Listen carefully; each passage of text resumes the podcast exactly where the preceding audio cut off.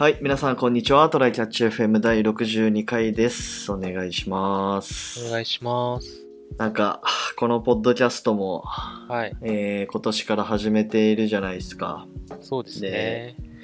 今までずっと、ズーム録音でやってきて、うんまあ、ちなみにまだ一回もオフラインで収録してないね。そうだね。確かにうそういえば。うん。ん。でもまあ、この形の方がやりやすいよな、実際。まあちょっとなんかいいマイクを間に置けるならいいけど、うんそういう場所あんうんまないもんね。でもまあ、音質がね、どうしようかねっていう、ちょっとまた気になり始めてきて最近。うんうん。っていうのも、あの、ズーム録音だと、えっ、と、自動でノイズキャンセリングをしてくれるんですよ。で、そうなると、あのーなんか小さい相づちとかが、なんかめっちゃこもってるように聞こえてしまうのね。多分まあ聞いてくださってる方は、まあわかると思うけど、まあなんか、例えばコスダメインでこうバーって話してる時に、俺が途中途中で、うん、うんうんとかいう時のやつが、まあノイズキャンセリングによって殺されてるっていう問題があって、うん。で、まあなので、それを解消しようと思ったら、もうやっぱりその、 Zoom とかさ、 Skype とか、その、まあこの間 Discord でちょっとやってみたけど、とかでやる、でやってくれる録音機能でやっちゃうと、まあもうこっちで設定するまでもなく、ノイズキャンセリング入っちゃうから、あ、でもこの間 Discord の設定できるっつってたね。ああ、うん。あ、忘れてたんだ。なんか今日、忘れてたね。あ今日はね、試験的にあの PC でお互い録音しつつ、 Zoom でもそうそうそう撮そってるんですよ。で、あの、いい方を使おうって言ってるんだけど、あの、う。うん。 Discord にもこの場でパッと言っちゃうと、あの、ノイキャンが2つぐらいありまして、あの、で、なんだろう。ある程度自分で、えっ、と、域地を決めて、このうんうん。音幅、音、音域い以下のやつはノイズですよみたいな感じで、自分が喋ってる時の音波みたいなやつと、あの、雑音の音波みたいなやつをちょっと比べつつ、あの、パートできるやつと、クリスプっていう、なんか、咀嚼音とかそういうあの雑音を全部消してくれるってやつがあって、あのはいそれが結構高性能なんですよ。で、多分、あの、前回とか Discord で、多分 Krisp 付きで宮地と撮って、ちょっとノイキャン強すぎてどうしようってなったんでね、そのぐらい強いんですよ。やつはすごいなるほど。ポテチを食ってても全然音が取れ取られないぐらいすごいんですよ、そいつは。はいはいはいはい。じゃあ、とりあえず今撮ってる62回は、うん。まあ今これ Zoom で撮っちゃってるけど、うんえっ、と、 Zoom の方で、まあ、バックアップの音声を撮って、で、かつ、それと同時に今、僕の方は Mac なんで GarageBand でうん撮ってて、まあコスタの方 Windows だから、まあちょっと何撮ってるかよくわかんないけど、あデデフォルトのボイスレコーダーで撮っております。そうそうそうそう。まあそれはでもさ、圧縮されないから、そうだね。まあ変に声が潰れるってことはないので、まあ後から、あのー、宮地の方で、まあ GarageBand なり、まあ何なりのソフトで、まあちょっと、あのーノイズキャンセリングかけて、で、まあちょっとコンコンプレッサーとかもかけて、まあやってみようかなっていう、まあなかなか難しいね、こればかりは。そうだね。あと、これは喋り方の訓練で直せっていう話もあるんだけど、あの、はいはい。作業の息抜けるみたいな音？あ、うんうん今嫌だった人は失礼しました。と、あと、あの、破裂音みたいなやつ。多分、はいパ行とかパ行とか？で、なんか破裂音みたいなのが入る時の音が、このボイスレコーダーだとちょっと強調されてるというか、あの、軽減してもらえないかもしれないっていうのはちょ。っとテストロなるほどックでなるほど感じましたね。まあ、ちょっと、ここら辺に関してもね、ちょっと引き続き、あの、改善していきたいと思いますんで、はい ちょっと、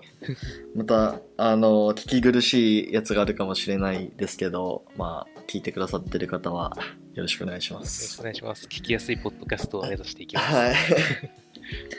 はい、じゃあ本題の方入っていきましょうか。はい。えーっと今日の本題がですね、まあちょっとこれ、言っちゃうと、うん。えーっとね、まあ俺が社会人、まあ2年目くらいの頃からちょっと思ってるような話で、うん。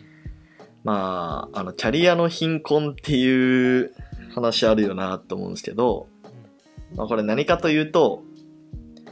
えっ、と、ちょっと、ちょっと、あの、長く話しますね。長くっていうか、ざざーっと話しちゃいますね。はいはい。まず、あの、貧困な人っているじゃないですか。キャリア関わらず。まあ、普通に生活が苦しい人。うん、プアなってことね。うん、そう。っていう人たちって、まあ、本当にその日その日の食料を確保するのが精一杯みたいな感じで、まあ、要は、あの一日をこう生き延びるの精一杯だから、あの、長期的な投資がまあ難しいんですよね。まあ、例えば炊飯器買ってお米買えば、1日あたりの食費って安く抑えれるじゃないですか、多分。だけど、炊飯器買うお金がないから、コンビニでなんか100円とか150円とかのおにぎり買っちゃって、結果としてなんか出費がかさんじゃうみたいな。でもまあまとまったお金がないからそれは仕方ないみたいな話があって、で、なんかキャリアでもなんか同じようなことってありそうだなっていうのがまあちょっと今回のお話なんですけど、まあ、あの、なんでそこに気づいたかというと、まあ、その新卒2年目くらいの時に、まあ、プロジェクトとか、周りの同期とかでさ、結構レガシーとか、レガシーな金融案件とかに入ってる人とかもたくさんいて、で、まあ、その人たちは結構、なんだろうな、まあ、コボルとかさ、レガシーな技術を使って、うん。まあ、ほんとその日その日の仕事うん。を終わらすことに精一杯みたいな。うん。で、でも長期的に見ると全然こうスキルがついてなくて、なんか、転職とか難しくなるから、もうその負のループが回っちゃうみたいな。そうね。うん。なんかこれって結構やっぱ、どの、まあ特に SIR とか、うん。うん、であるあるな話なのかなと思って、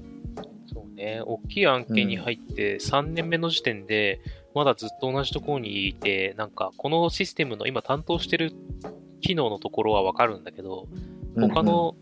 職場どころか他の機能、同じチーム、ん？同じプロジェクトの他の機能すらわかるかどうか自信がないみたいなこと言ってるやつもいて、はいはいはい。正直ほとんど Excel しか触ってないみたいなね、やつもいたりするわけですよ。管理側に回ったりすると。そうだよね。で、まあめちゃめちゃ忙しいプロジェクトも多いじゃないですか、そういうのだと。うん。だから会社のこう勉強会とかも参加できなくて、ね。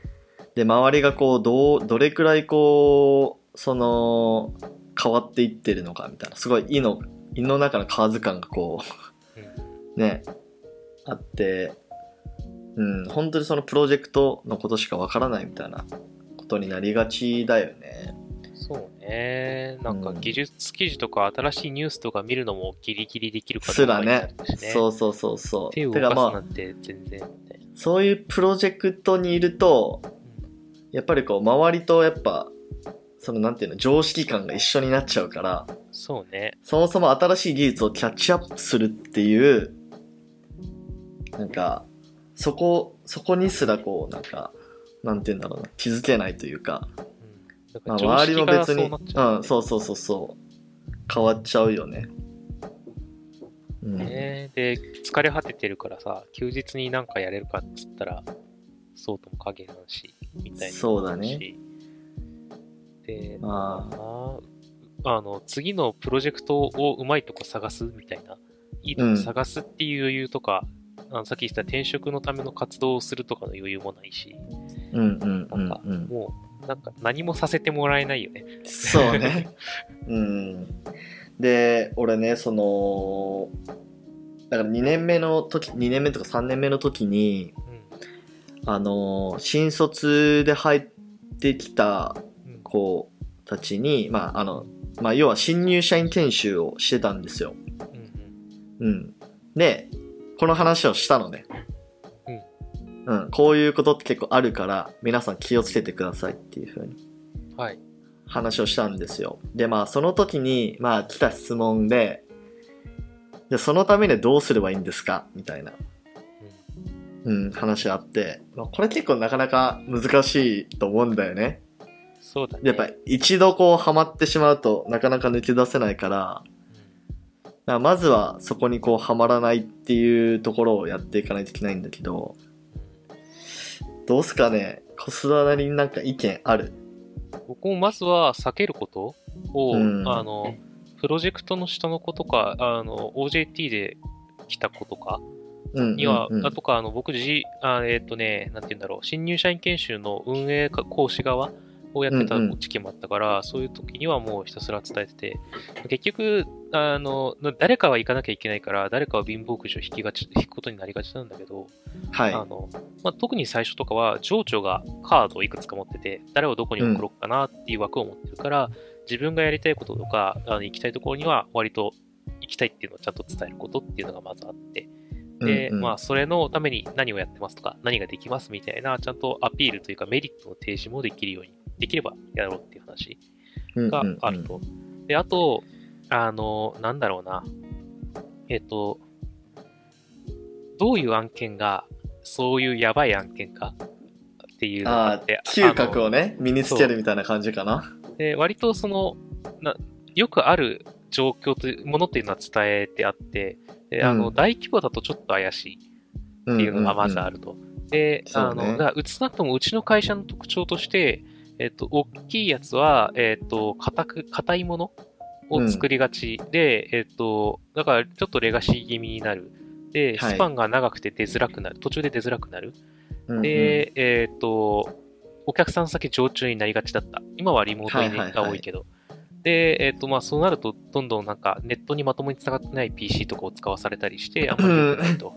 いう。で、あの、逆はどうかっていうと、少人数で新しいことをやってるようなプロジェクトだと、あの、うんちょっと入りづらい代わりに、あの、お客さん先に常駐してないことが多い。あの、人数が少なくてフロアもらえないからさ。ってことは、うんあの、うちの本社でやることになるんだよね。うんうん。ってなると、割とお客さんいないから服装が自由になったり、あの、時間がちょっと自由になったりして、いろで、しかも自分の社用 PC を使えるから、あの、うんいろいろ調べられるし、社内の勉強会とかもいろいろやりやすいし、はいはいはい。まあ、あの、やっぱり新しいことは少人数でやるから、で本社の、えちょっと新しいもの、で分かりづらかったら少人数のものに入った方がいいよ。うんうんで、そしたら手も動かせる可能性が高いと。で、レガシーじゃない可能性が高い。で、あとはなんだ？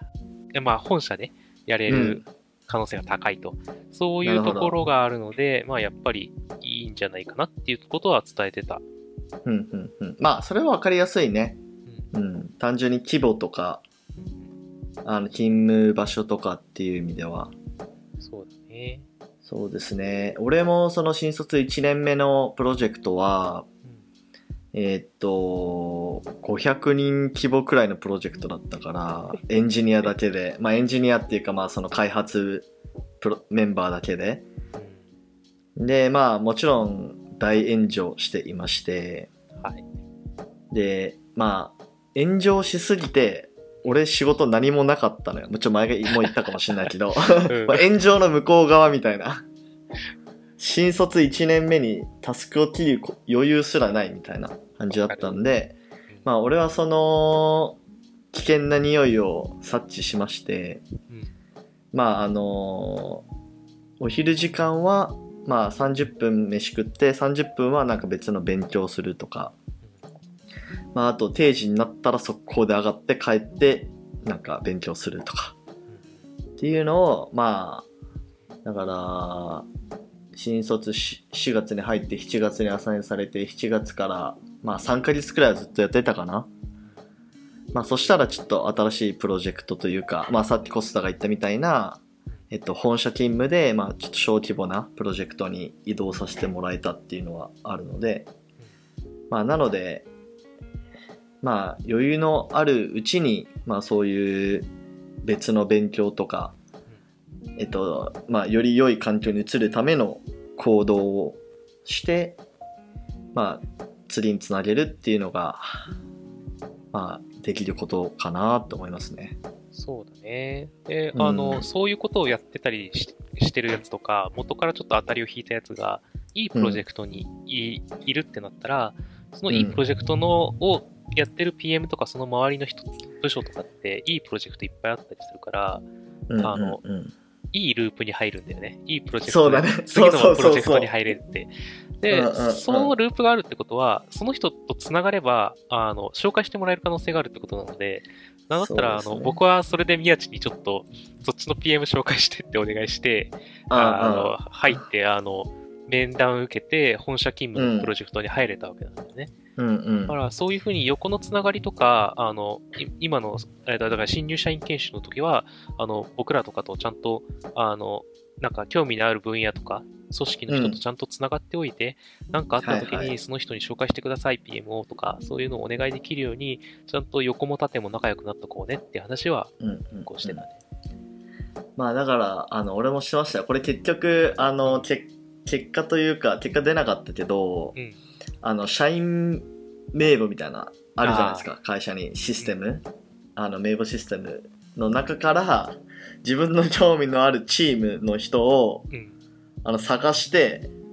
全然知らないけどとりあえずメール送って話聞かせてくださいってのもやってた。ああ、うん。そういうのは大事だよね。あと結構さ、あの、僕が宮地に引っ張ってもらった、ああの、なんか製薬の業界とかって、うんうんあの、なんか説明会してたんだよね。結構。あそれもやってたかもね社内で。こういうことやってますとかって、うちの会社とかはね、結構うん。事例紹介の説明会とかあって、あこれもレガシー案件にいると平日の夜とかだから出られないことも多いんだけど、そうそうそうとはいえ頑張ってなんか空いてる人か時間作るとかしてそこに参加できたらそのプロジェクトをやってる人たちとか、そこの関係者とかがその説明会にいるから、あのうんうん。その後の懇親会とかであのちょっと話させてもらってあの、ね。ょっとコネ作りに行くとかね。結構まあ大事なんですよね、うまずは同期からっすねまあ本当に平日厳しいんだったら週末とかにこう同期となんかコミュニケーション取ってまあ一緒にこう開発するなりなんかウェブアプリ作ってみるなりして同期と情報交換しながら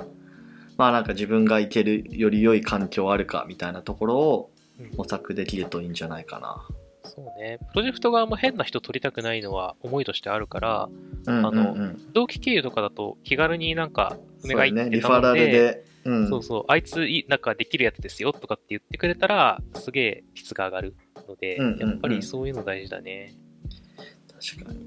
まあそんな感じですかね。そうですね。はい。まあ、なので、ちょっと、まあ、あのーこういう